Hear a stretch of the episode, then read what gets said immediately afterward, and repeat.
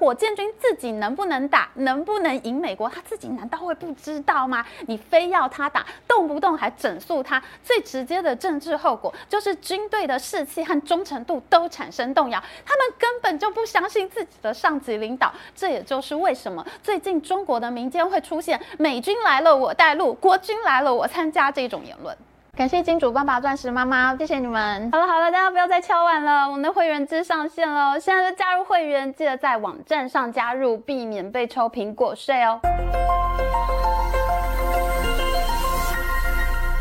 一九三六年八月，一场不寻常的审判在苏联展开。莫斯科法庭宣判，涉及托寄反苏联合中心的十六名被告全部判处死刑。审判书上面说，被告联合流亡在外的托洛斯基，企图推翻苏联共产党，暗杀史达林。为了彻底铲除这些威胁，必须对党内的所有人都展开调查。无论你过去为国家做过什么样的贡献，都必须接受内务人民委员会的调查和审问。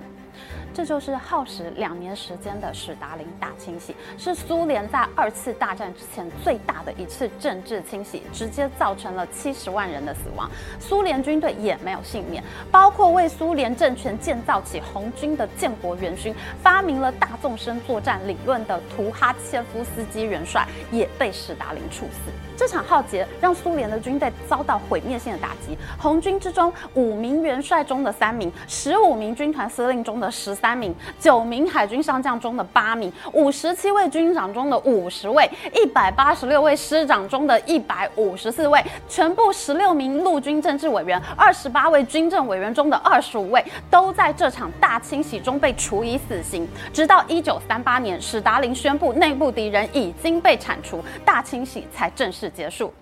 大家好，我是 Amy。刚刚我们念到的段落是前苏联领导人史达林发动大清洗的历史。史达林为了要巩固自己在党内的领导地位，不惜在国内大搞整肃，迫害党内统治，甚至苏联的建国元勋也不能幸免于难。一时之间，苏军因为大量人才流失，政治立场不正确，被捕入狱，导致苏军出现人才空缺，间接让纳粹德国决定要对苏联发动战争。不知道上面的这些场景有没有让大家想到什么事情呢？目前，中共的解放军也展开了一场军队大清洗的行动。世界各国的情报机构呢，正在关注这一场习近平所发动的中国军队大清洗，是否正在向苏联史达林大清洗的方向发展呢？在上一集的影片中，我们讲到了中共最特殊、最受到瞩目的火箭军，超过七十名将领被调查、被逮捕。现在中国呢，整个国家就处于没有国防部长的空窗期，而中共最重要的部队严重受挫，台海战争的战略布局必须全面推倒重来。共产党呢，他们是一个有枪杆子出政权信仰的政治组织。从毛泽东掌握军权之后，所有的政治领导人，如果你不能紧紧抓住军队，你的权力结构就不稳定。习近平之所以能够掌控解放军，一方面呢，是因为他的父亲习仲勋曾经把他送到解放军将领耿彪的身边做秘书，习近平得以建立军中的人脉，熟悉解放军的事务。另方面呢，则是因为习近平的前任领导人胡锦涛，胡锦。涛他在卸任的时候选择裸退，军委会的权力同时也交给了习近平，这是中共很不寻常的权力交接情况。通常中共的领导人他会在卸任之后继续担任一届中央军委会的主席，这样才能制衡住新任的领导人，保护你前任领导团队的权力结构，不至于被全面夺权、全面清洗。然而就在胡锦涛的时代，解放军仍然牢牢地掌握在他前任的领导人江泽民的手里。胡锦涛无法掌控军队，对江泽民是恨之入骨。于是呢，他就选择全退，让习近平掌握军队来对付江泽民。习近平清洗军队已经有非常长期的时间了。江泽民系统的前任中央军委会郭伯雄、徐才厚等高阶将领都被习近平清洗掉，陆海空三军也遭到了很大程度的调动。虽然清洗军队的理由是反贪腐，然而解放军里面呢就找不到几个不贪腐的人。真正核心的理由是因为习近平要建立起自己的指挥系统，借由反贪腐和军改的借口来强化他个人的权势。中国小粉红听到这边，可能已经想要跳出来反驳了。贪腐的将领本来就应该要清算啊，就算被撤职，只要找人上来替补就好，军队的战斗力不会有任何的影响。会说这种话的人，就代表他没有把军队管理当做一门专业在看待。一个军队要怎么打仗，除了基本的后勤维持之外，人员训练还有战地地形如何利用，各种事务都需要专业的判断。而且军队的管理难度，它会随着人数的增加呈现几何倍数的增长。一个将领的决策，通常会直接关系到上千条的人命。为什么有一些名将流芳百世呢？因为他们是从小团队、小的战斗。开始历练，慢慢了解到战场实物，那他们做出来的战场决策，可以用比敌人更少的生命数去堆积出战场上的胜利。那他的部队牺牲的人数总是比较少，小兵养成了老兵，大家都有战场默契，遇到突发的状况，整个部队都知道要怎么样应变，他们也会信任他们将领的判断，这就是厉害的部队。但是当你把有经验的管理者都清洗掉以后，新上任的将领。要怎么累积经验呢？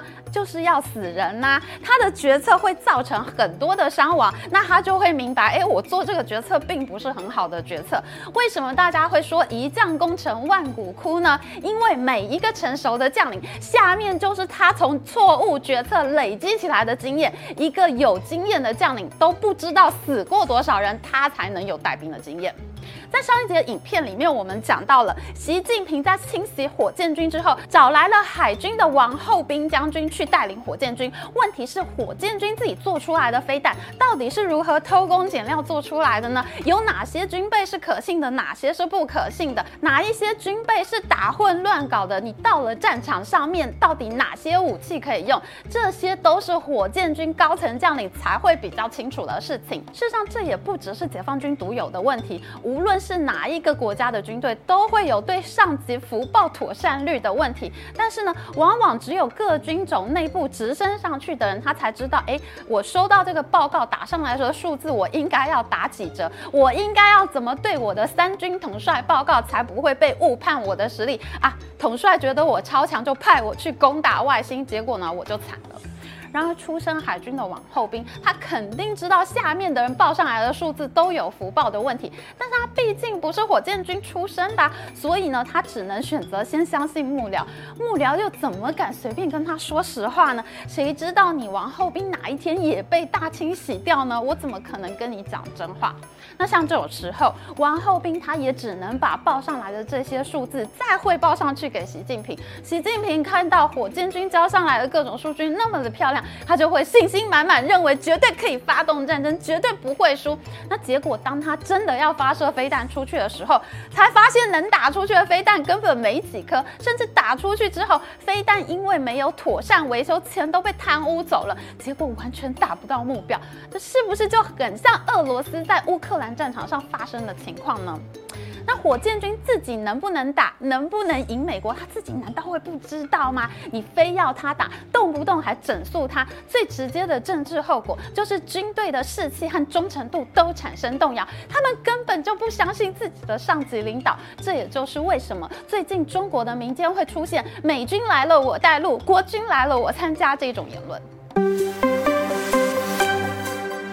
史达林大清洗之后，苏联军队的惨况最能说明解放军接下来很可能会遇到的问题。在二次世界大战的德苏战争爆发之前，苏联的大清洗处死了大批的军官，除了曾经参加过第一次世界大战和俄国内战的高阶将领之外，更不乏清洗掉了基层的军事官和一般士兵。史达林大清洗造成的最直接后果，就是苏联在对芬兰开启冬季战争，还有德国启动巴巴罗萨行动。攻攻击苏联的时候，苏军内部缺乏有经验的指挥官，导致苏联在面对德国进攻的时候呢，几乎就是一触即溃。军队呢，不是大批的投降，就是被包围后被整个消灭。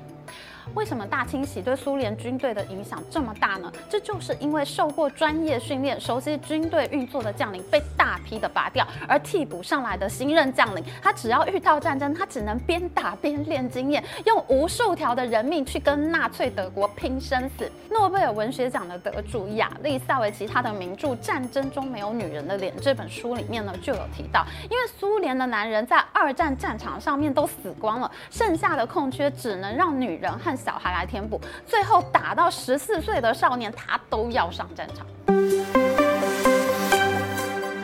不只是新的将领用人命练经验值，军官们在战场上也不敢随便做专业的判断，因为他们会担心自己的命令是不是不符合史达林的政治正确立场呢？那他就有可能会被清洗啊！这种情况呢，就导致军队会出现多做多错、少做少错的保守心态，在战场上呢，尽量摆烂就对了，避免惹祸上身。下情无法上达，上下级的情报无法连通，这就是苏联在大清洗之后得到的结果。极度衰弱的红军，不只是一开始被纳粹德国打到差点要灭国，甚至是德苏开战之前对芬兰的冬季战争，苏联也只能用惨胜来形容。芬兰并不是一个军队很强的国家，哎，在二战时期，芬兰根本就是一个大穷国，苏联才是一个军事强国，好吗？然而苏军却被芬兰打到崩溃。参战的苏联将军说，他们最后只得到了足以埋葬阵亡士兵的土地。这也是未来中国军队很可能会面临到的情况。虽然中国的外交部和国防部对外的发言充满战狼式语言，他也经常透过军机和军舰绕台的方式对台湾施压，但是这些行为并不是真正在打仗，哎，他们更像是在应付习近平的命令。所以呢，现在也有很多学者在研究，如果习近平真的强行下令攻台，那有没有可能引发解放军的兵变呢？鱼扬皮鼓，动地来，六军不发无奈何，这种事情在中国历史上还少吗？